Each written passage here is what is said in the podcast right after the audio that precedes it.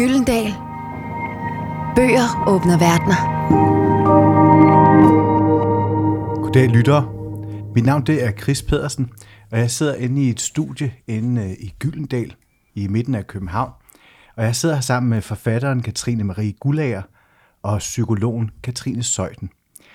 Vi skal tale om Katrine Marie Guldagers roman Et Rigtigt Liv. Det er en roman, som jeg læste her i sommer. Jeg var på ferie, og jeg fik fat i den, og så lå jeg nede på en strand og drønede den igennem. Jeg drønede den igennem, fordi jeg identificerede mig ret meget med romanens hovedkarakter, som hedder Filip. Og Filip, han er en ung mand, som han har haft en lidt speciel opvækst. Hans mor dør rimelig tidligt. Hans bror er handicappet, og hans far, Karsten, ham kan han sgu ikke rigtig finde ud af sådan at finde ind til, eller de kan ikke rigtig finde ud af at finde ind til hinanden. Og Filip, han bliver ved med at tage de forkerte valg i sit liv. Han begynder at studere jura. Jeg tror aldrig rigtigt, at han finder på plads i sit jurastudie, og han finder heller ikke på plads i kærligheden. Og romanen er på mange måder sådan en meget moderne fortælling om mange dimens, som jeg kender. Men jeg synes også, det er en meget sådan almen fortælling, som går på tværs af mange tider, og måske i virkeligheden handler om det moderne menneske og den moderne mand. Men jeg sidder herinde sammen med dig, forfatteren Katrine Marie Guldager. Vil du ikke lige starte med at fortælle, hvorfor valgte du at skrive en roman om Filip, og hvordan fandt du frem til ham? Altså man kan sige, at romanen er... en roman er jo hele forfatterens, resultatet af forfatterens forsøg på at finde ud af, hvem er egentlig hovedpersonen? Hvem er det egentlig, jeg skriver om her? Så når man starter, så ved man det jo ikke, og man ved jo heller ikke, hvorfor er han interessant. Altså det er jo hele romanarbejdet er at finde ud af, hvem er du, Filip? I starten hed han jo et Mick, men det fandt jeg så ud af, det var alt for jovial til ham, og det skulle heller ikke have været Filip med PH, det havde været for fornemt på en eller anden måde, så det var Filip med F. Og så er romanforfatterens arbejde jo lidt ligesom en forældres arbejde med et barn, at det er simpelthen at finde ud af, hvad er du for en? Kan du godt lide at gå til boksning, eller skal du hellere gå til ballet? Eller, altså, man spørger ligesom personen, hvem han er. Og der har jeg jo undervejs... først troede jeg faktisk, det var en kollektiv roman. Fordi jeg troede, at det her det handlede om, hvordan Filips venner ville være der for ham, og kunne være dem, der skabte mening i hans liv, når nu han ikke havde så meget sammen med sin familie. Men det viste sig, at det var ikke den historie, som Filip havde lyst til at fortælle, fordi det viste sig, at så meget betyder hans venner faktisk heller ikke for ham. Og jeg kunne se, at jeg kom til at skrive flere og flere scener, hvor han egentlig afskrev sine venner. Så det var første gang, jeg tog fejl. Det var, da jeg troede, det var en kollektiv roman. Så tog jeg også fejl af Filip flere gange. Jeg troede, han var sådan en virkelig karriereadvokat, og jeg troede, han skulle helt til tops i advokatverdenen. Men jo længere jeg kom med det, jo mere fandt jeg ud af, at han var faktisk ikke særlig interesseret i sit fag. Og sådan efterhånden, så finder man ud af, jamen hvem er du, hvad passer til dig? Og Filip har været en lidt svær karakter, synes jeg, fordi han på overfladen ser alt så fint og så rigtigt ud. Og jeg havde nogle gange, jeg lavede også sådan en morgenfilm om, at jeg havde lyst til at tæve ham, for at finde ud af, hvem han var. Altså fordi han på en måde er sådan så glat i overfladen og så normal, og alligevel så kan man mærke en eller anden kæmpe smerte og desperation i ham. Og det havde jeg lidt svært med at finde ud af i lang tid, hvem han egentlig var. Og det er interessant, fordi du taler om ham som et meget rigtigt menneske, og det leder også hen til den gæst, du har valgt at tage med i studiet, ja. Der, psykologen Katrine Zeuthen. Psykoanalytiker simpelthen, ovenikøbet. Ja. Vil du ikke fortælle, ja. Hvorfor ville du gerne have Katrine med i studiet? Jamen det er, fordi jeg synes, psykoanalysen er en virkelig spændende indfaldsvinkel til nogle af alle de ting, som vi mennesker går og roder med. Også fordi, at mange af de ting, som Filip går og roder med og har det svært med, er jo ikke noget kun for ham. Altså, det er jo ting, som vi alle sammen kender. Nu er der mange forskellige aspekter af hans karakter, men jeg kunne bare godt tænke mig et psykoanalytisk blik på, hvad er det for nogle konflikter, han har i sig, og hvad er det for nogle ting, der er svære for ham, fordi jeg er sikker på, at det ikke kun er svært for ham, at det er svært for mange mennesker og for mennesket generelt, nogle af de ting, han går og slås med. Og det tror jeg, en psykoanalytiker kunne hjælpe os med at placere lidt, eller sætte et perspektiv på. Og Katrine Zeuthen, så vil jeg lige spørge, før vi går i gang med samtalen med dig, hvad er det så for nogle redskaber, eller hvad for en ramme læser du romanen i?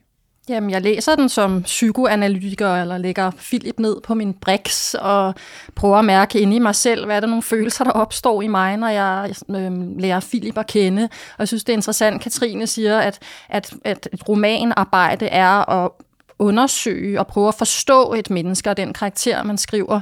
At på en eller anden måde har Katrine gjort et stykke arbejde for Filip, som hans forældre ikke har været i stand til at gøre for ham.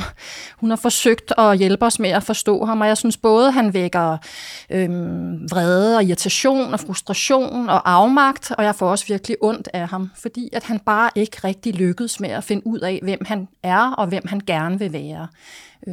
Så jeg læser ham ud fra et psykoanalytisk blik og prøver at forstå, hvad er det for nogle forudsætninger, der har gjort, at Filip han er der, hvor han er som voksen, og hvad han med sig, og hvad han først og fremmest ikke med sig. Ja, man kan jo sige, hvis man starter, den er meget kronologisk på en eller anden måde, og vi starter jo i Filips barndom, og han vokser jo netop op i et hjem, hvor moren dør af cancer, og hvor faren Karsten måske virkelig ikke har rummet til at rumme både Filip og den handicappede bror Christian. Hvad får det af konsekvenser for Filip? Altså yes, nu ved jeg ikke, nu hedder vi begge to Katrine, jo, så ja. Hvis du bare siger Katrine, ja. Så du skal kigge på den, du. Jeg kigger. Nej, jeg tror det er meget rigtigt, at Filip mangler en eller anden grundlæggende spejling, og jeg tror også, der var en læser, der sagde til mig, jamen han elsker jo ikke sig selv. Og det fik mig til at tænke på, altså kan man elske sig selv? Er det, som vi får af vores forældre, ikke i virkeligheden netop evnen til at elske sig selv, evnen til at se på sig selv med et kærligt blik. Altså nu i vores tid taler vi så meget om, at vi skal, at vi skal elske os selv, før vi kan elske andre og sådan noget. Jeg kom til at tale med Svend Brinkmann om det, som jo også synes, det er lidt en kliché. Fordi at jeg tror egentlig, det er det, vi skal gøre som forældre, at give vores barn, det er jo det, vi skal program, vi skal have installeret på harddisken, at man kan se sig selv, at man kan elske sig selv, og at man kan kende sig selv. Og der synes jeg, at og det er noget af det, som har gjort det svært at arbejde med Filip, det er det der med, at han ikke rigtig kender sig selv, og han ikke rigtig elsker sig selv, og han ikke rigtig, altså han ved ikke, om han skal vælge det ene eller det andet, og det er jo også svært, når man ikke kender sig selv, og heller ikke måske har lært at elske sig selv. Og hvad tænker du i forhold til hans opvækst? Jamen, jeg tænker, hans mor dør jo, da han er i puberteten, ikke? Og en mor, som beskrives som meget kærlig og blid og omsorgsfuld, men også som en kvinde, der undertrykker sin egen behov. Og jeg synes, det er genialt beskrevet med den her bror, Christian, som sidder i kørestol. Altså, han blev for mig sådan symbolet på det, familien flytter rundt på. Så bor han nede i kælderen, så bliver han flyttet op, og de installerer en elevator. Og altså, det er ligesom familiens uudtalte traume, alt det, der ikke blev, som de gerne ville have det. Moren, der ikke fik denne her forretning, hvor hun var kreativ og håndfar, tasker i lilla nuancer i naturstof, og faren, som på en eller anden måde overtager det arbejde, moren har haft med at tage sig den handicappede søn, men også uden at stille spørgsmålstegn ved, om det er det, der er godt for hele familien. De flytter bare hele tiden rundt på denne her handicappede bror, der bliver større og større, tungere og tungere, og mere besværlig, og man får aldrig rigtig en forklaring på, er han i virkelig handicappet? Eller har han levet sig så meget ind i det her udtalte, at han spiller rollen, som han skal? Der er i hvert fald der er noget mystik og diffust omkring den her far. Så der er moren, som har været kærlig og rummelig og spejlet Filip. Han er familiens lys og håb, og indimellem får han hendes opmærksomhed, men den er meget flygtig, fordi hun er så optaget af den her handicappede bror. Og så er der faren, som jo en familie gerne skal repræsentere en eller anden orden, og at bryde symbiosen mellem mor og barn, og hjælpe denne her ovenikøbet søn med at finde ud af, hvad vil han gerne identificere sig som dreng og mand, og det lykkedes heller ikke rigtigt for faren, fordi han er meget kritisk over for jurastudiet, samtidig med, at det er vigtigt i den her familie, at Filip, han bliver jurist, og farfarens håb, og så han har hverken ligesom en mor til stede, der kan støtte ham, eller en far, der kan hjælpe ham med at identificere sig selv som mand. Så han ved ikke, hvor han skal lede efter for at finde sig selv. Og jeg synes, det er rigtigt, at for at elske andre skal man kunne elske sig selv. Men hvad vil det sige at elske sig selv? Er det bare at være ukritisk tilfreds med sig selv, eller er det faktisk at kunne tåle at se sig selv med den andens blik? Og det er jo det, Lacan er meget optaget af, når han taler om barnets udvikling. Altså at barnet skal først kunne spejles sig i moren, og moren skal spejle sig i barnet, og barnet skal føle, at det finder sig selv i morens blik fuldstændig ukritisk. Men hvis vi stagnerer på det stadie, så bliver vi ikke nogen særlig sympatiske, nuancerede, modne voksne mennesker. Så det er der, faren kommer ind, og den symbolske orden. Ikke? Og på en måde er Filip hverken blevet spejlet, og heller ikke blevet løftet op til næste niveau. Så han leder efter den her mor, han aldrig rigtig har haft helt tæt på sig, og som han heller aldrig rigtig har fået mulighed for at sørge over.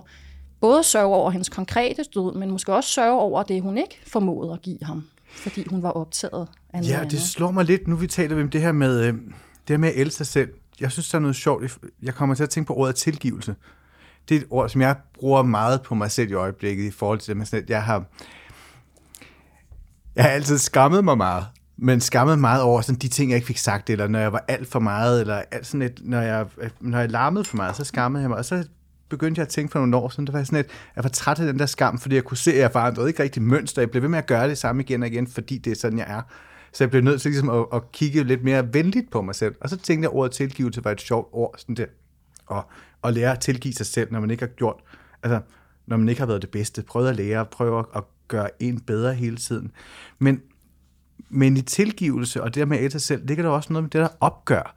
Han tager jo ikke rigtig opgør med faren, og han tager jo heller ikke opgøret med moren eller med barndommen. Og han synes jo også faktisk, at moren på et tidspunkt er der nogle sætninger, hvor han nærmest synes, at hun er patetisk, fordi hun dør. Ja. At hun bliver syg, og han bliver rasende på hende, men han bliver ikke vred på hende, han konfronterer hende ikke. Altså, der er aldrig nogen konfrontation i det her. Ja. Jeg synes også, man kunne overveje, om der har været en for tæt forbindelse mellem Filip og hans mor der, fordi altså, Karsten siger jo, om det var da godt, det var dig, der døde, sådan ala underforstået, hvis det havde været... Eller det var godt, det var mor, der døde, og ikke dig, underforstået. Hvis du var død, så var mor gået helt i stykker, ikke? Men det er sjovt, du siger det med vrede, fordi vrede er jo en utrolig vigtig kraft i psyken at have, for at man kan klippe nogle navlestrenge over, for at man kan tage nogle konflikter, for at man i det hele taget kan separere sig fra det, man kommer fra, og komme videre til noget andet. Jeg oplever vrede som en virkelig vigtig energi, og jeg har ledt efter vreden meget hos Filip. Jeg startede med at tro, at han simpelthen, romanen startede med, at han var en slagsbror, som gik rundt i København og tævede alle mulige tilfældige mennesker, fordi han simpelthen var blevet så vred. Men jeg har kunnet mærke, hver gang jeg har nærmet mig vreden, så er det ligesom lukket ned. Og der var så den her scene, hvor han som ung kommer op og slås, og mærker, at han er så vred, at han nærmest kunne have slået den anden ihjel. Ikke? Og så bliver der lukket helt for det. Indtil han bliver meget, meget ældre og begynder at gå i byen i København og så videre. Og han tager ingen konflikter med sin far. Han tager ingen konflikter med sin svigerfar. Han tager ingen konflikter med Cecilie.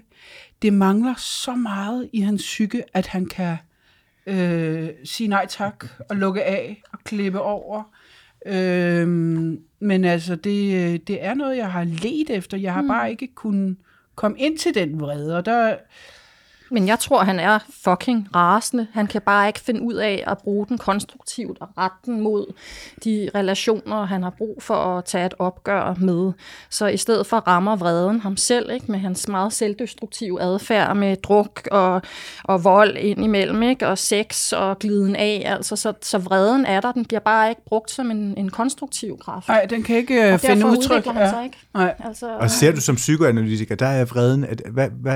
Hvad kan den? Jamen, Jamen vrede, det er jo enormt vigtigt, vi kan finde ud af at være vrede, fordi med vrede kan vi sætte grænser og definere os selv i relationer til andre, men vrede kan jo også være destruktivt, så man smadrer den anden, altså nu enten i symbolsforstand, verbalt, eller som Filip gør det med ved at slå en mand ihjel på togstationen der, ikke? Men vi har alle sammen brug for at lære vores vrede at kende, for det er der, vi siger nej. Det er der, vi skaber en forskel imellem os og den anden. Og hvis vi ikke kan det, jamen, så glider vi rundt, ligesom Filip gør hele sit liv. Fra sted til sted, fra kvinde til kvinde, fra job til job. Fordi han ikke har skabt de her konturer omkring sig selv.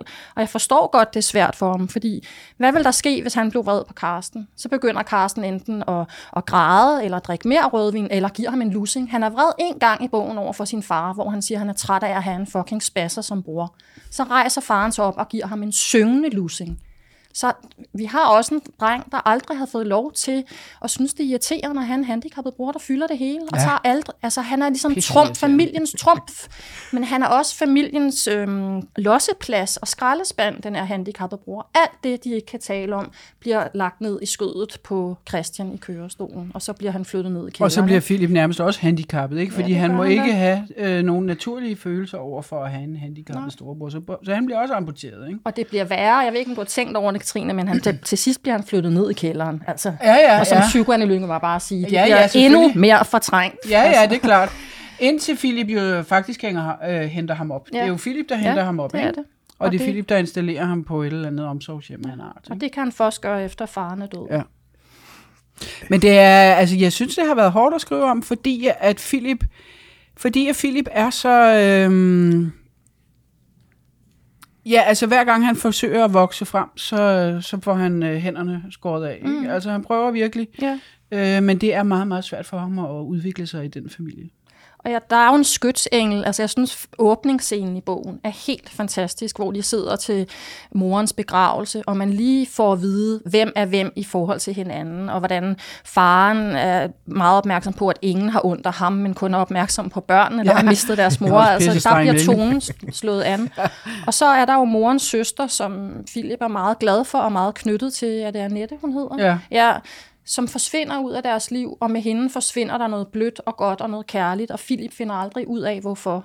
Så hun er på en eller anden måde, der var der en åbning, en mulighed for en kritik henvendt mod faren, måske så opgør også imod, hvordan moren har haft det, og hvordan hun har indgået og undertrykt sine egne behov osv. osv. Så der er en lille sprække der, som desværre forsvinder. Men noget af det, der gør det svært, er jo også, at alt på overfladen til synligheden er så rigtigt, ikke? Han bliver sendt til psykolog, og vi sørger sammen, og vi får lidt trøstegaver, og faren siger sit arbejde op, og går rundt i cardigans, og køleskabet er fyldt. Og alt er på overfladen helt perfekt, og samtidig er det bare helt forkert. Altså, og det er også noget, det er noget, jeg har lagt mærke til med læsere, at fordi overfladen i romanen på en måde også er sådan lidt, altså små, korte kapitler, sådan nogenlunde mundrette bidder tilrettelagt, så kan man også nemt komme sådan til at glide gennem romanen, og så først meget sent måske, nogle de hører det allerede på første side, der er et eller andet helt galt her. Men nogle de kan godt komme ret langt i romanen, før man hører, Au, ikke? Jamen, og på den måde er den jo skrevet frem, som du startede med at sige, ikke? At man på en eller anden måde oplever det, som Filip oplever, man glider med, og først for sent, og med tilbagevirkende kraft opdager man katastrofen, og den er sket for lang tid siden. Ja. Og jeg synes, der er en scene, som det også er helt fantastisk. Jamen, det er, og det er jo meget altså, eksistentielt og et livsvilkår for rigtig mange mennesker. Ja. Men der, hvor han ligger og græder på sengen, Filip, og faren kommer ind og lægger hånden på ham og siger, det er naturligt at sørge, og du siger bare til, hvis jeg kan hjælpe med noget. Ja. Altså, det er den mest uansvarlige kommentar af en forælder til en søn, der lige har mistet sin mor. Fordi han ved da ikke, hvad han har brug for. Det er forældrens rolle og pligt at definere for barnet, hvad barnet har brug for. Og så kan barnet i takt med sin udvikling og modenhed og indsigt i, hvem han eller hun er, begynde at sige nej og ja og definere på egne præmisser, hvad han eller hun har brug for. Men det er forældrens opgave som udgangspunkt at definere, hvad børn har brug for. Og så kan de med tiden sige til og fra. Der er et citat, som jeg har lyst til at læse op. Ja, altså må jeg godt lige sige også, fordi jeg synes, det også er så ondt, det der med, det er naturligt at sørge. Hvad fanden bilder du dig ind? Altså, du skal være til stede, du skal ikke sidde og fortælle mig, det du føler lige nu, det er helt i orden. Du skal være til stede, du skal ikke komme der med alle dine dumme klichéer. Altså, jeg var faktisk også lidt irriteret på Karsten der. Jamen, han agerer spejl frem for menneske, ikke? Og ja. Det er, fordi han ikke heller selv ved, hvem han er. Ja, måske. Det ved vi ikke. Det er i forhold til det her med svigtet og raseriet. Der er der en sekvens, hvor Filip, han slår ikke rigtig op, men han afbryder et forhold med Syl. Ja. Og det er jo faktisk en af de scener, som jeg var meget... Hun hedder jo altså Silvia, ikke? Og så bliver hun så bare kaldt Syl, fordi det er så dejligt, ikke? Sylen. Ja, altså nålen, ikke? Mm. Kort efter beslutter han sig for, at han må gøre det forbi med Syl. Syl protesterer selvfølgelig. Hun er ikke klar til at slutte forholdet. Hun nægter at lade Filip være i fred, før han fortæller hende, hvorfor. Hun ringer på. Hun vil have en forklaring. Hun vil forstå, hvad der er galt. Jeg troede faktisk, at vi havde noget sammen, Filip. Hun blev ved med at fable om, at det er tarveligt, at han på den måde holder hende fanget i fortiden. I need closure. Han prøver med de formuleringer, han overvejede til brylluppet. At det ikke er hende, men ham. At hun fortjener bedre. Intet virker. Og til sidst skriger han ned i dørtelefonen, at han jo for helvede ikke er interesseret. Så fat det dog, råber han. Tror du helt ærligt ikke, at du kan mærke forskel på en mand, der er interesseret, og en, der ikke er? Han går væk fra dørtelefonen ud i køkkenet. Han diger, mens han prøver at overbevise sig selv om, at nu er han sluppet af med hende. Han tørrer lidt spildt ketchup op med en ildelukkende indgangsklud. Han prøver at trække vejret dybt ned i lungerne. Så hører han hende igen. Hun hamrer en knytnæve mod hoveddøren. Det eksploderer for ham. Hvad fanden regner hun ham for? Prøver hun at tvinge ham til at føle noget, han ikke føler? Et øjeblik overvejer han at åbne og tale med hende en sidste gang. Men sagen er jo, at hun er uimodtagelig for sund fornuft. I stedet går han ind og sætter høj musik på anlægget. Bon Jovi's You Give Love a Bad Name, en single. Morten få dage for endelig havde købt et guf og skrevet sit navn henover med store bogstaver. Og så forsvinder hun ud af livet, og senere finder han ud af, at hun er blevet indlagt på Bispebjerg med en forbigående psykose. Han mærker et stik af dårlig samvittighed og bekæmper en lyst til at ringe og høre, hvordan det går. Ja. Men det gør han ikke. Nej. For mig synes jeg, det er en kernescene, som... Ja. Som jeg tror, vi alle sammen på en eller anden måde, det der med, at han kan ikke sætte grænsen, nej. Og på den måde, fordi han ikke gør det, så gør han i virkeligheden meget mere ondt på menneskerne omkring ham, fordi han kommer til at såre dem meget mere end nødvendigt. Ja. Men i virkeligheden, så er det fordi, han ikke selv kan finde ud af at sige fra. Ja. Det er jo faktisk en modscene, du har der. Altså, han kan jo godt sige fra der. Han siger så fra virkelig voldsomt, kan man sige, men han siger dog fra. Altså, jeg sidder lidt og hæpper på ham og siger, det er da godt, at Filip, du endelig kan få sagt fra. Men han har trukket den for langt. Ja, han har trukket den for langt, helt klart. Og så når han endelig siger fra, så bliver det meget, meget voldsomt, kan man sige, ikke? Jo. Ja. Jamen, det er ligesom, men bedre sent end aldrig, synes jeg. Mm.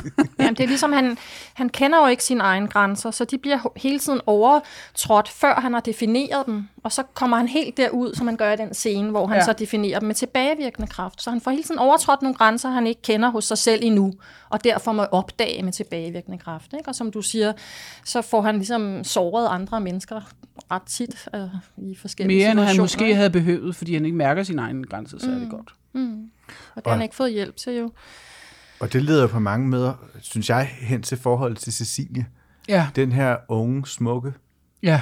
Er hun blond? Jeg forestiller mig hende som en meget smuk blond kvinde. Jeg ved faktisk ikke, men hun er en af den slags piger der, som bare er hamrende lækker, ikke? Og man kan ikke sige præcis, hvad er det ved dem egentlig. Altså, men det er, og han bliver dødforelsket i hende, og samtidig så kan han jo mærke på et eller andet tidspunkt, at den der forelskelse ikke rigtig, altså den får ikke rigtig grebet ordentligt fat. Den bliver ligesom sådan en betændt tilstand, men det bliver ikke, den kan ikke rigtig komme ned og lejre sig ordentligt i ham.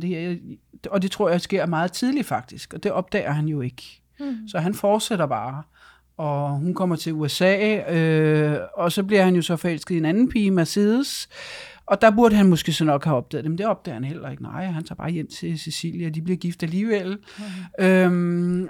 Og så er der det med, at hun pludselig bruger en masse penge og bare siger sit arbejde op og sådan noget. Og det havde de faktisk aftalt, de ikke skulle. Og heller ikke det får ham rigtigt til at stoppe, vel? Altså, så han, han kan ikke rigtig mærke, hvornår han skal sige stop. Mm. Nej, netop forhold til Cecilie, hvis vi prøver lige at netop, han rejser til USA, til New York, hvor han skal studere. Ja.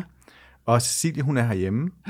Og der møder han så i New York, Mercedes, som er søster til hans studiekammerat og kommer fra Colombia, fra en meget rig familie. Mm. Der er der nogle sexscener der lige pludselig. Fordi Mercedes er den her meget... hun er jo en kliché. Hun er jo klichéen på den her sådan meget varme, sensuelle, kolumbianske eksplosion på en eller anden måde af seksualitet.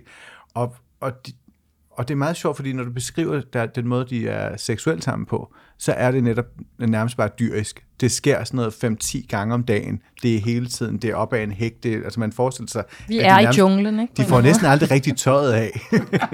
Tarzan og Jane, tænker jeg på. Hvad repræsenterer Mercedes? Jamen, hun repræsenterer vel bare en ny forelskelse og... Ja, forelskelse er jo sådan en slags mulighed for noget, der kunne gå hen og fænge rigtigt og blive rigtigt til kærlighed. Men det fænger jo heller ikke rigtigt med hende. Og det, man kan sige, hvad skal det også fænge? Fordi han har jo svært ved at mærke sig selv. Altså, og hvordan skal man rigtig kunne indgå i et kærlighedsforhold, hvis man ikke kan mærke sig selv? Det kan man sige, det er jo det, der bliver lidt problemet for ham. Mm.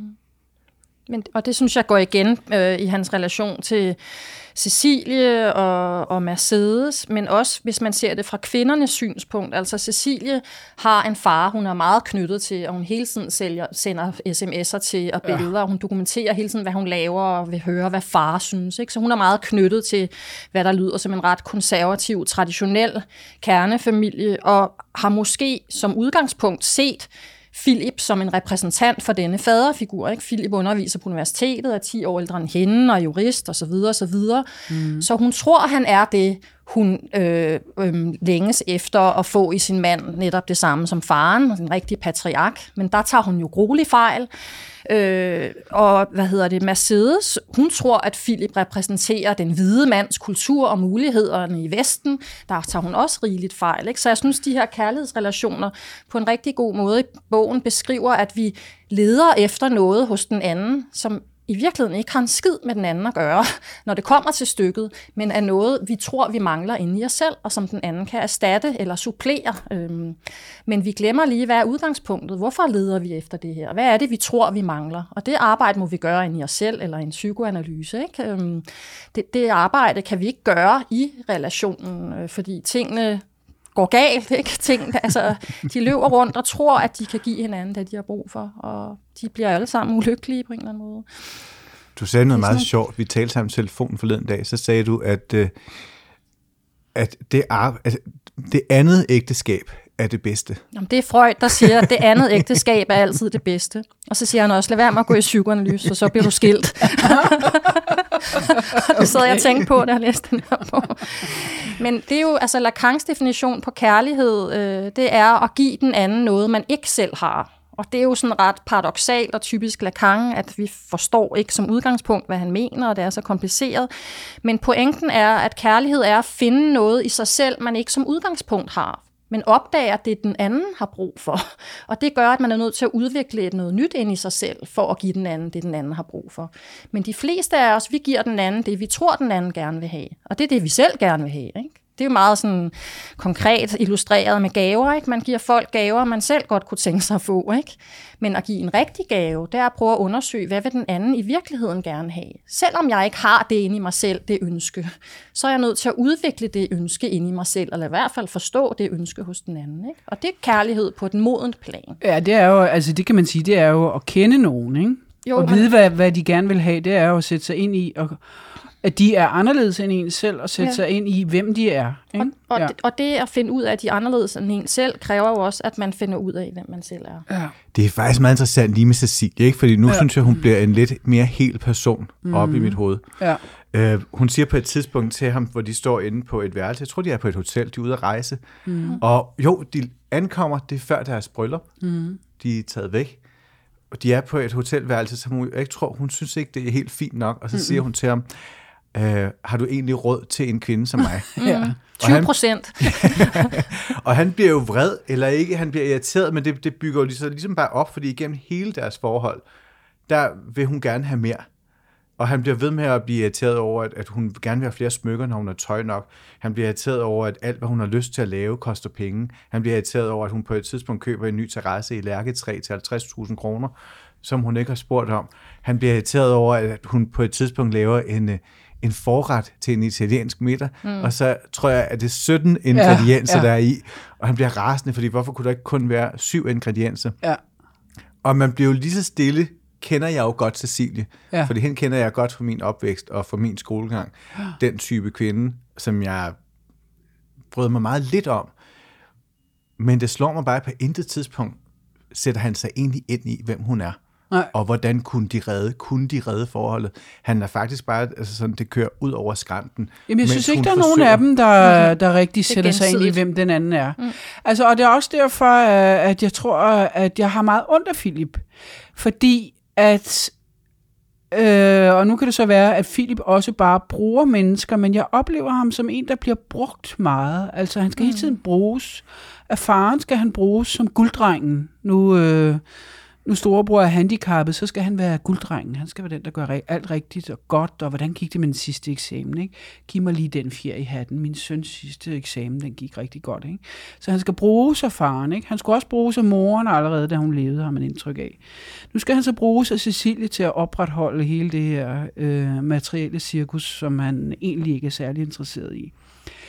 Og det er jo det, kærligheden meget nemt bliver, når man ikke gider at sætte sig ind i, at den anden er et helt andet menneske, som vil noget andet og har nogle helt andre behov.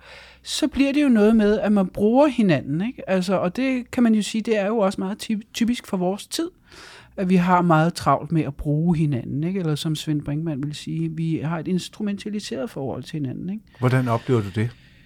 Jamen, jeg oplever det som, at vi er meget optaget af, hvad kan jeg få ud af det? Ikke? Og hvad kan jeg få ud af ægteskabet? Hvad kan jeg få ud af at være sammen med dig nu? Eller, ikke? Altså, at vi har et meget sådan resultatorienteret syn på hinanden som mennesker. Hvad får jeg ud af at kende dig? Mm. Hvad får jeg ud af at være gift med dig?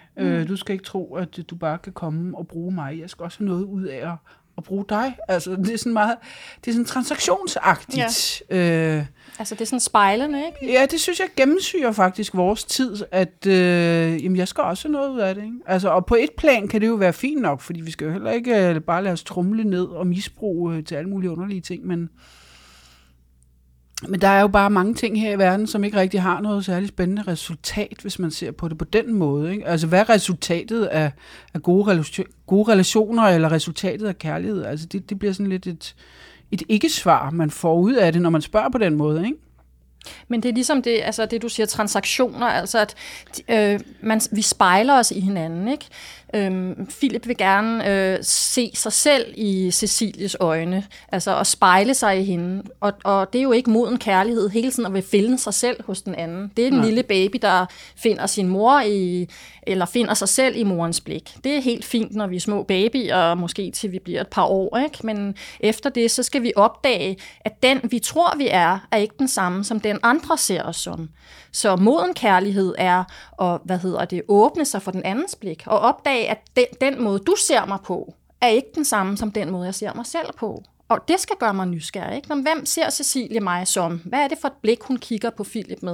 Og hvad er det for et blik, Filip kigger på Cecilie med? Ikke? Hun kunne måske godt, hvis de havde gået til nogle rigtig gode parterapeuter i rigtig mange år, og også i hver deres psykoanalyse parallelt med, jamen så havde hun måske godt kunne udvikle sig og opdage, hvor nuanceret og kompleks Filip er. Jeg synes faktisk også, hun er både nuanceret og... Ja, jeg synes, hun virkelig har det potentiale, også fordi hun har noget godt med sig, selvom hun måske virker umiddelbart forkælet, og så synes jeg, der er forskellige steder i bogen, hvor hun er bekymret for Filip, og er meget overbærende og kærlig over for ham, ikke? Og Filip kunne måske også godt have været mere nysgerrig på, hvem er Cecilie? Men er hun parat til at løsrive sig lidt fra familien? Jamen, det kræver måske, at Filip også bliver en voksen mand og sætter nogle grænser og med til at definere de der sammenhænge, frem for bare at lade det sejle derudad og så blive vred over, at der er blevet brugt for mange penge, ikke? Så, Oplever du altså, den problematik som tidstypisk? Ja, meget. Altså, vi lever jo i sådan en meget spejlende tidsalder, som Katrine også var inde på, og med hele sådan de sociale medier, ikke? At vi hele tiden lægger os selv ud, og vi ses på denne her måde, ikke? Og vi er knap så gode til at tage den andens blik på os og åbne os for den sådan dissonans og den forskel, der er på, hvem vi gerne vil være, og det her idylliserede selvbillede, vi kan have. Og så at vores partner, eller vores venner, eller hvem det kan være, ser på os på en helt anden måde, og opfatter os på en anden måde. Og det er jo en af Lacans gode pointer, synes jeg, at vi aldrig kan se, hvordan vi ser ud med andres blik. Selv når vi spejler os, er det omvendt, ikke? Så vi kan ikke engang se os selv i et spejl, sådan som andre ser os. Og det kræver, at vi tør være åbne og ikke bare bliver fornærmet, når andre kritiserer os, eller er uenige med en holdning, vi har, eller opfatter en eller anden situation på en anden måde, ikke? Gør det det sværere at være i kærlighedsforhold? Ja, helt sikkert. Har moderne mennesker svært ved det? Ja, fordi vi hele tiden forventer at finde os selv hos den anden, men hvis vi ikke som udgangspunkt rigtig har lært os selv at kende, så kan det kun gå galt i en eller anden forstand, ikke? Så ja, jeg tror, vi har ret svært ved at leve med, at vi mangler noget. Altså, Filip, der bliver det sat på spidsen. Han har haft en ret hård opvækst, men det er der jo mange af os, der har. Så det at blive voksen er at opdage, at det, jeg længes efter og tror, jeg har mistet i min barndom, det har måske aldrig rigtig været der. Der har aldrig været den perfekte symbiose med mor, og den perfekte trekant med mor og far og barn. Så det at blive voksen er at sørge over tabet af noget, man ikke har haft. Hvis man ikke ligesom kommer til den erkendelse, så går man og leder efter det hos ens partner. Og det er altså ret meget for langt, at ens partner både skal agere symbiotisk mor og far for en, ikke? Det er ikke voksenkærlighed. Det gør min mand jo. Okay, men var du heldig. Tillykke med det. Nej, men altså, jeg forstod det ikke rigtigt. Altså, du siger, vi må holde op med at gå og længes efter noget, vi alligevel ikke har haft. Nej, vi skal erkende. Altså, jeg tror, mange af os går og leder efter den såkaldte lykkelige symbiotiske relation, vi har haft til moren. Nå ja, i partneren. Ja. Men pointen er, at den findes jo ikke. Nej. Fordi mor er også en kvinde med andre fantasier og forestillinger, og er optaget af andre ting end det her barn. Så den mor, vi skal tro, er der 100% for os, har jo aldrig været der. Så at blive voksen og have en voksen kærlighedsrelation handler om at vide, at jamen, som udgangspunkt mangler vi noget. Denne her 100% lykkelige, nirvana-agtige tilstand. Den findes kun, når man er på stoffer. Ja. Nej, undskyld, nu sidder jeg her og prøver at være lidt sjov. Men jeg kunne godt tænke mig lige at spørge dig i den forbindelse, fordi altså, på den måde findes de perfekte forældre jo ikke. Nej. Altså, forældre er per definition håbløse. Men alligevel, så er der nogen, der har haft nogle gode nok forældre, ja, som Winnicott vil sige. Den gode nok mor. Altså en, som har givet en gods nok med i bagagen til, at man trods alt kan finde frem til en eller anden form for rigtigt liv. Mm. Og der kan man jo altid diskutere, hvad er den... Altså, hvornår har forældrene så været god nok, ikke? Mm. Og vi kan tage alle mulige litterære figurer, vi kan sige for eksempel... Men Lykke Per plejer jeg at sige, ja, altså, men... Selvfølgelig var hans forældre problematisk, men han havde jo også virkelig mange gode ting med i bagagen, ellers var Lykke Per aldrig kommet så langt, som han faktisk var kommet. Men her nu med Filip, der må vi sige, at er vi så et sted her, hvor forældrene ikke har været gode nok? Altså, hvornår tipper det over? Mm. Og hvad vil der have skulle have været til, hvis han skulle have haft noget mere med i bagagen, som for eksempel kunne have gjort, at han kunne have haft en moden relation til Cecilie, altså så han selv kunne have skabt et familieliv for eksempel. Vil du ikke sige, at han trods alt havde brug for noget mere for at kunne klare det? Fordi som det ser ud lige nu, der klarer han det i hvert fald ikke i første ægteskab, men han har jo stadig måske et andet ægteskab. Jeg Birgitte med TH måske. Ja. Mm. Så hvad vil du sige, altså der mangler for, at det kunne være tippet over til de forældre der, kunne have været gode nok? Ja, altså... Ideelt set, så tror jeg, at vi alle sammen som voksne, hvis vi tør og ved, at vi kan tage det stykke arbejde på os, har mulighed for at få en bedre voksentilværelse end det, vi har fået med os som børn.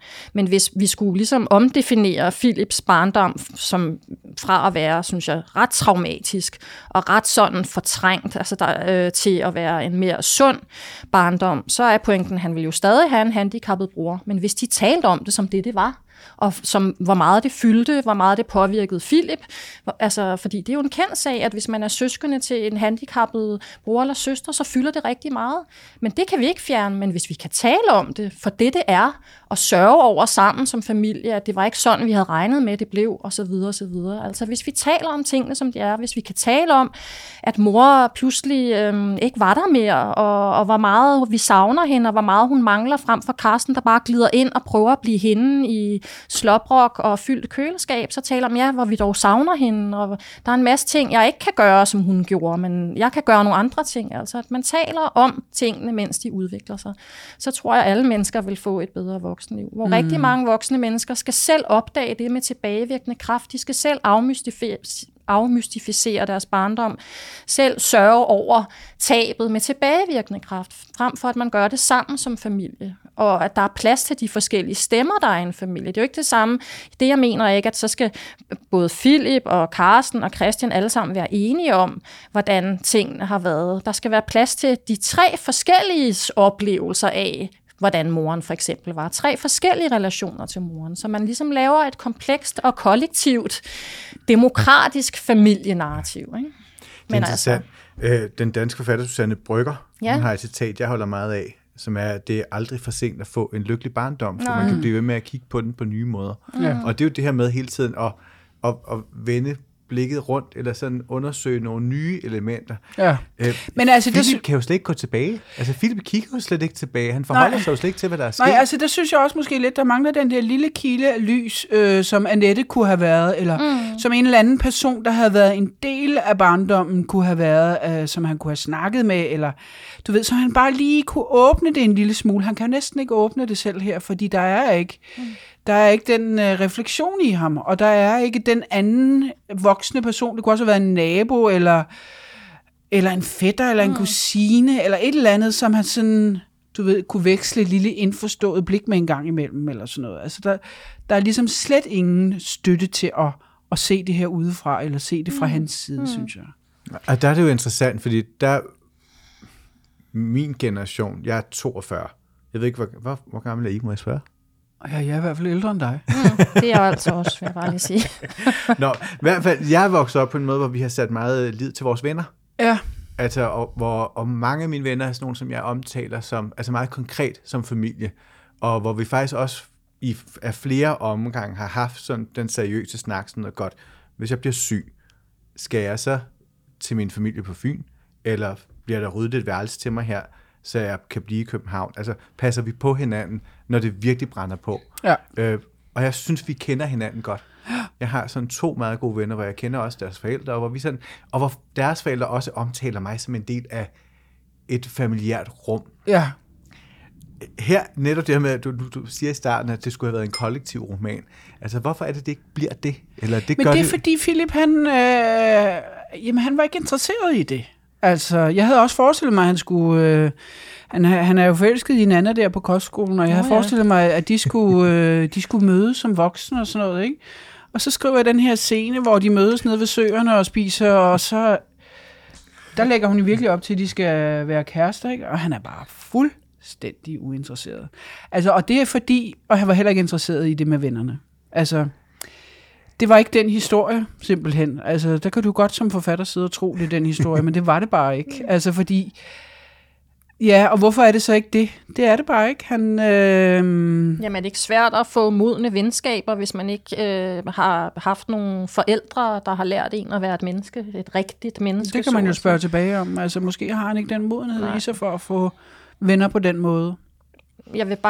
Og måske kan venner heller ikke hjælpe en i den livsfase, hvor han er. Altså, hvor han skal jo løse en masse af de opgaver, man skal løse i ungdommen, ikke? Altså, han skal have en uddannelse, og han skal have et arbejde, og han skal finde sig en partner, og de opgaver, han ligesom har der er som om, det er der ikke rigtig nogen af hans venner, der kan hjælpe ham med. Han tog af. Ja, det er rigtigt. Må jeg lige vende tilbage til Susanne Brøggers citatet, fordi jeg er ikke helt enig med, at det aldrig er for sent at få en lykkelig barndom, men det er aldrig for sent at få en realistisk og ærlig barndom, og det synes jeg er noget andet. Altså at ligesom erkende, hvad man kommer fra, og de tab og sorg, der har været forbundet med det, og så også ud af det opdage, hvad der også har været af gode ting. Så. De fleste af os har jo heldigvis mange gode ting, og det har Filip jo også. Ikke? Præcis. Ja. Men det er jo meget sjovt, nu taler vi om psykologi, ikke? Og har en psykolog med i studiet. Altså, psykologen optræder jo også. Eller psykologien optræder jo også. Ja, han er pissetræt af psykologer faktisk. Ja. Ja, men det er fordi, han føler, det bliver påduttet ham, at han skal lade sorgen rase, og han skal... Nu lyder hun heller ikke som en rigtig god psykolog, hende, der ringer efter 2 samtaler til faren og siger, gør det bare skide godt. Ja, men det er som om, at altså, det er jo rigtigt nok. Altså, jeg har jo selv gået til psykolog. Jeg har både gået hos nogen, der var gode, og nogen, der var dårlige. Og hvis man tager den dårlige psykolog, så er det måske en gang imellem den, som, som ikke rigtig er nærværende, men som bare kommer med de der sådan, klichéer, som faren også gør. Ikke? Det er naturligt at sørge. Ikke? Hvad fanden skal man bruge det til? Mm. Okay, så det, jeg føler lige nu, det er naturligt. Jamen, jeg er da ligeglad. Jeg føler det, jeg føler, ikke? Ja. Jeg aner ikke, hvad jeg føler. Så, Men hans veninde, Nana, går jo også til psykolog. Ja, hun går i psykoanalyse. Eller psykoanalyse. Nej, Nana går hun i psykoanalyse. Men hun falder i søvn og raser, når hun falder i søvn på briksen. Det er rigtigt for 500 kroner. Så jeg tænkte, psykoanalyse.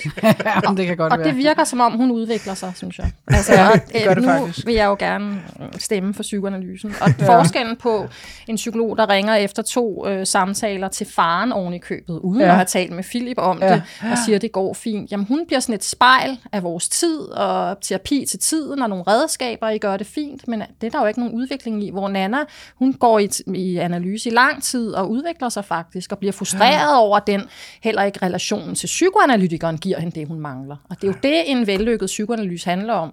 Først, når man lægger sig på briksen, tror man, at når man er slut med de måske 5 år eller 10 år, eller hvor længe man går, så vil der stå et hornorkester og spille en lykkelig sang om, at nu er man blevet et perfekt menneske, men en psykoanalyse går ud på at finde ud af, at det er man ikke, plus at psykoanalytikeren faktisk heller ikke kan give en det, man mangler, men at man må finde det i sig selv og arbejde med sig selv. Ikke? Og det synes jeg faktisk, Nana er godt i gang med. Ikke? Og jeg synes, den relation, hun har til Morten, apropos Philips venner, er ret rørende. Altså, de 2 mennesker finder sammen til sidst. Det er en af de mest positive ting i den her bog, synes jeg. Ja.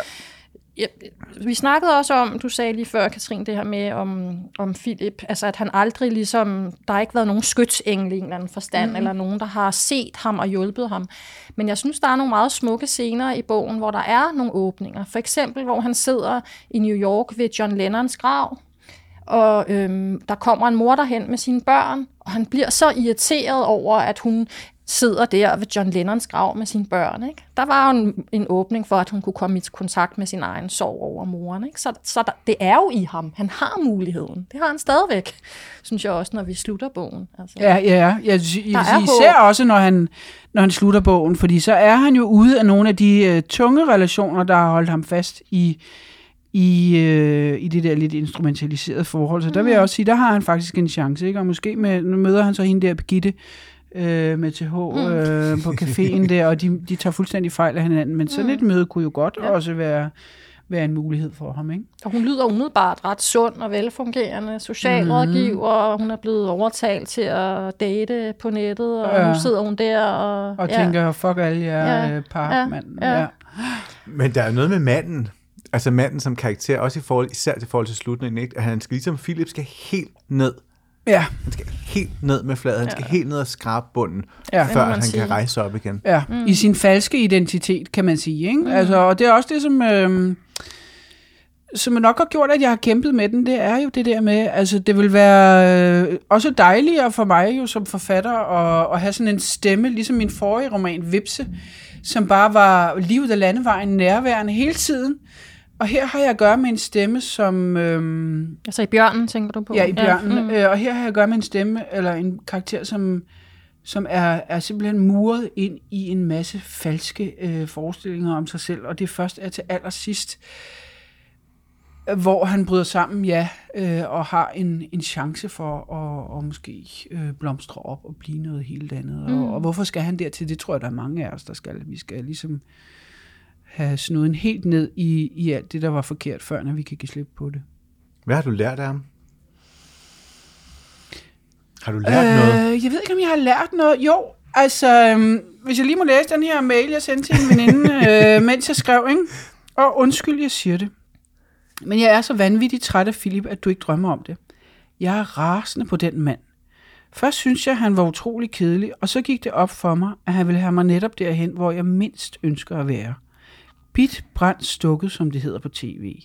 Men hvem går ind i sådan noget frivilligt? Det gør romanforfatteren, kan jeg godt sige dig. Og der tror jeg, der hvor Filip man rørede mig hen, det var i alle de der, nogle af alle de der sådan lidt falske lag, hvor man spiller med på noget, fordi man tror, at der lidt længere henne er en eller anden slags belønning ved, at han er med i det der sådan halvfalske ægteskab med Cecilie og med faren, og så tror han længere henne, der vil der komme noget mere ægte for ham. Og den der følelse af, at man er fanget i et eller andet, som man tror længere henne, og som bare ikke er noget som helst. Altså, at man spilder sin tid, at man spilder sit liv, fordi man ikke har ordentligt fat. Fordi man spiller med på alle mulige sådan, ovenikøbet ikke engang ægte formulerede forestillinger i sit hoved, men sådan noget, man sådan bare ligesom tror, eller er flasket op med, eller har en idé om, og så er det bare noget, der fører til ingenting. Den der følelse, synes jeg var svær at rumme og kapere. Og jeg kan stadig blive irriteret på det. Som vi alle sammen kan jo, ikke? Fordi vi spilder vores tid. Vi spilder vores liv på alle de der åndssvære idéer, ikke? Så det har jeg lært af Filip, tror jeg, eller det vil jeg sige, det har jeg jo ikke lært af, men jeg er måske blevet en lille smule mere tolerant over for den del af tilværelsen, som er sådan en slags glimmer og glar og ikke en skid, når det kommer til stykket. Som jo, tror jeg, findes i os alle sammen. Alle vores liv. Vi har alle sammen et mål af falskhed og et mål af ting, som vi ikke har formuleret rigtigt, og hvor vi alligevel bare følger med på et eller andet, som vi troede, og som ikke er noget som helst. Så en slags... Ja, jeg er utrolig glad for, at han er der, hvor han er til sidst, fordi Der kun var én vej. Det kan næsten kun gå bedre, tænker jeg. Og det er mit håb, det er derfor, jeg overhovedet kunne parkere ham. Mm. Så vil jeg spørge dig her afsluttende, er det en autentisk person, når du læser ham? Ja, det synes jeg helt bestemt, og jeg synes, alle Katrines bøger handler jo om, hvad vil det sige at have et rigtigt liv, hvad er et rigtigt menneske, hvornår gør vi det gode og det rigtige, og helt fra Lysgrænsen, som var den første bog, jeg læste af Katrine, og så også Bjørnen, som jeg har læst med stor fornøjelse her for nylig, og nu Et Rigtigt Liv, hvornår gør vi det rigtige? Og jeg tror, det allervigtigste er at være i tvivl, og bruge tvivlen som en drivkraft. Men Filip, han bruger tvivlen som netop det modsatte, ikke? Som noget meget destruktivt hele tiden. Så hvad var det, du spurgte mig om? Om det var en autentisk konflikt? Ja, men det synes jeg, det er. Og jeg synes, at det er sjovt at se, hvordan når andre har læst bogen, og jeg har talt med dem om det, at han frembringer meget forskellige reaktioner i forskellige mennesker. Nogle bliver skide irriteret på ham og synes bare, han skal tage sig sammen. Nogle får meget ondt af ham. Nogle synes, det næsten er for urealistisk alt det, han skal igennem. Ikke? Så han repræsenterer mange forskellige aspekter i os, og måske ikke mindst vores forsvarsmekanismer. Altså hvordan vi hver især på godt og på ondt forsvarer os imod at se livet i øjnene, ikke? Og alle de kompromiser, det rummer i relationer til andre mennesker, i forhold til de drømme, vi havde, og dem, vi troede, vi skulle blive, og så videre. Ikke? Ja. Så på den måde, synes jeg, han er et meget nuanceret portræt af et menneske i dag, og at vi tror, at vi bliver lykkelige af at tage nogle særlige valg, men det gør vi så ikke, og så prøve at købe et endnu større hus, eller få et nyt job, eller... Så Freud siger, at vi kigger det forkerte sted hen. Frem for at kigge os selv, så kigger vi os omkring. Og det er i hvert fald en interessant bog. Det var sådan en af de typer romaner, der lander for mig lige det helt rigtige sted i mit liv. Jeg sagde mit job op her i sommer, har været tv-vært, og sådan haft sådan et arbejdsliv, der har været meget rent og klart udadtil, og som har set skide godt ud på papiret. Og havde bare været virkelig utilfreds i rigtig, rigtig lang tid. Og kunne mærke sådan et raseri, så sagde jeg op, tog ud at rejse hele sommeren, og så fik jeg den her. Og kunne faktisk følge rigtig meget af konflikten. Også drukken og raseriet og volden. Og den der mand, der ikke kan finde ud af at give slip og få et ordentligt kærlighedsforhold. Og så blev jeg så lykkelig til sidst, da der lige til allersidst er et lille lysglimt i forholdet til, at måske skal det hele nok gå alligevel. Mm. Og Filip skal måske få et rigtigt og måske et lykkeligt liv. Tak. Tusind tak. Til dig. Psykolog Katrine Zeuthen og forfatter Katrine Marie Guldager.